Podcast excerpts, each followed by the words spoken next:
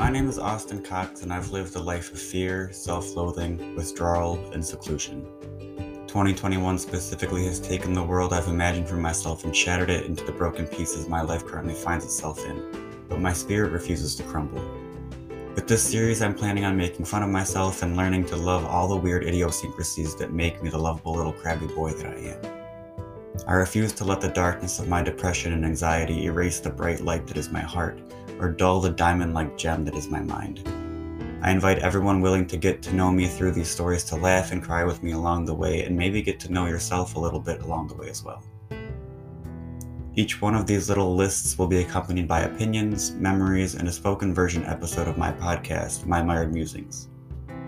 If at the end of the day this is for my own amusement and to keep my mind busy, so be it. But I hope you'll find a part of yourself within these stories as well. As I always say, in a cold and dark world, we are each other's warmth and light. For the first time in my life, I plan to be that light for myself first and give myself the love I give to others as we starts with me.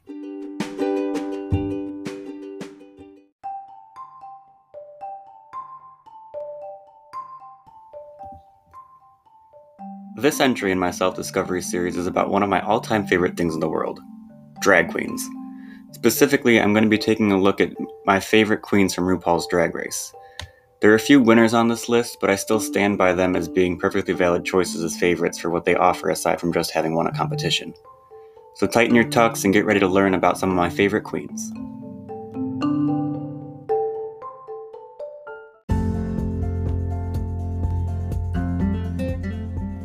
Yvie Oddly.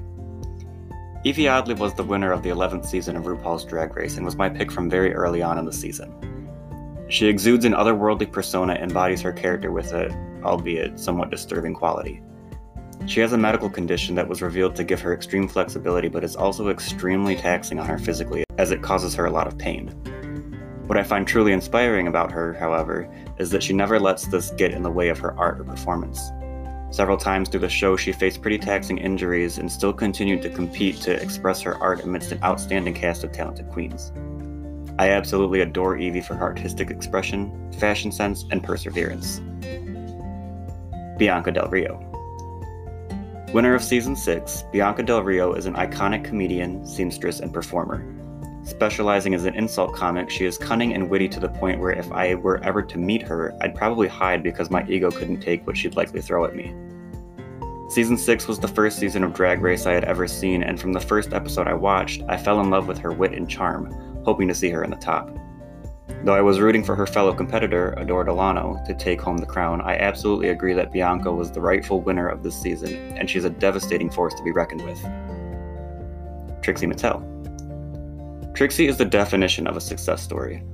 A fellow Midwestern gay, Trixie grew up in Wisconsin and found herself through makeup and music, turning them both into parts of her career. Though I can't say I relate to her in that regard, her journey to live her life to the fullest and become who she wanted to be, despite a less than stellar start, gives me hope to see my dreams come true.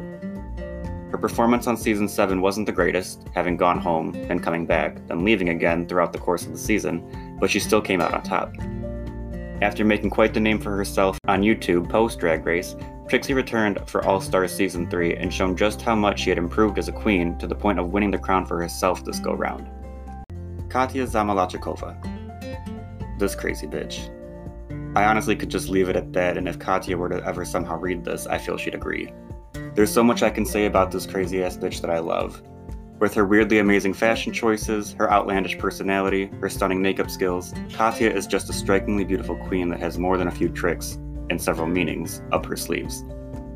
Like Trixie, she appeared on season 7 of Drag Race and made a return for All Star season 2, making it to the top 4.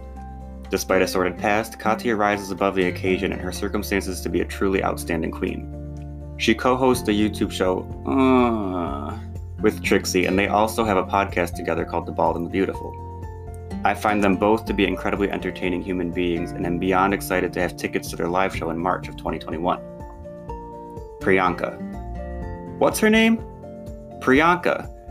You can't not love this queen. Her goofy personality and incredible lip sync performances are proof that she is a fierce queen and absolutely lovable. Her time on the first season of Canada's Drag Race had many highs and many lows.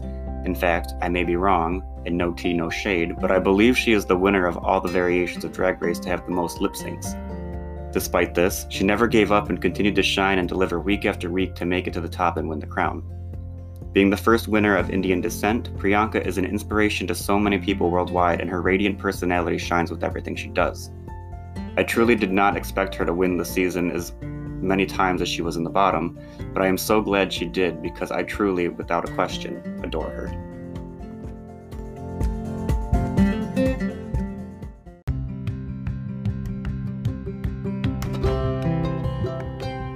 Hey, you! Yeah, you! Did you know I'm an ambassador for Vocal now? If you're a storyteller and want to publish your work and get paid for it, follow the link in the description of this episode to sign up for Vocal Plus today. It really helps me out, and I can't wait to read your work.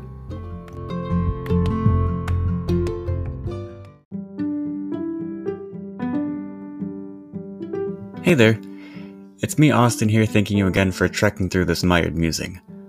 I hope you enjoyed it, and if you have any comments, concerns, or critiques, feel free to email me at austin underscore cox12 at yahoo.com or follow my Instagram, austin with three underscores, cox.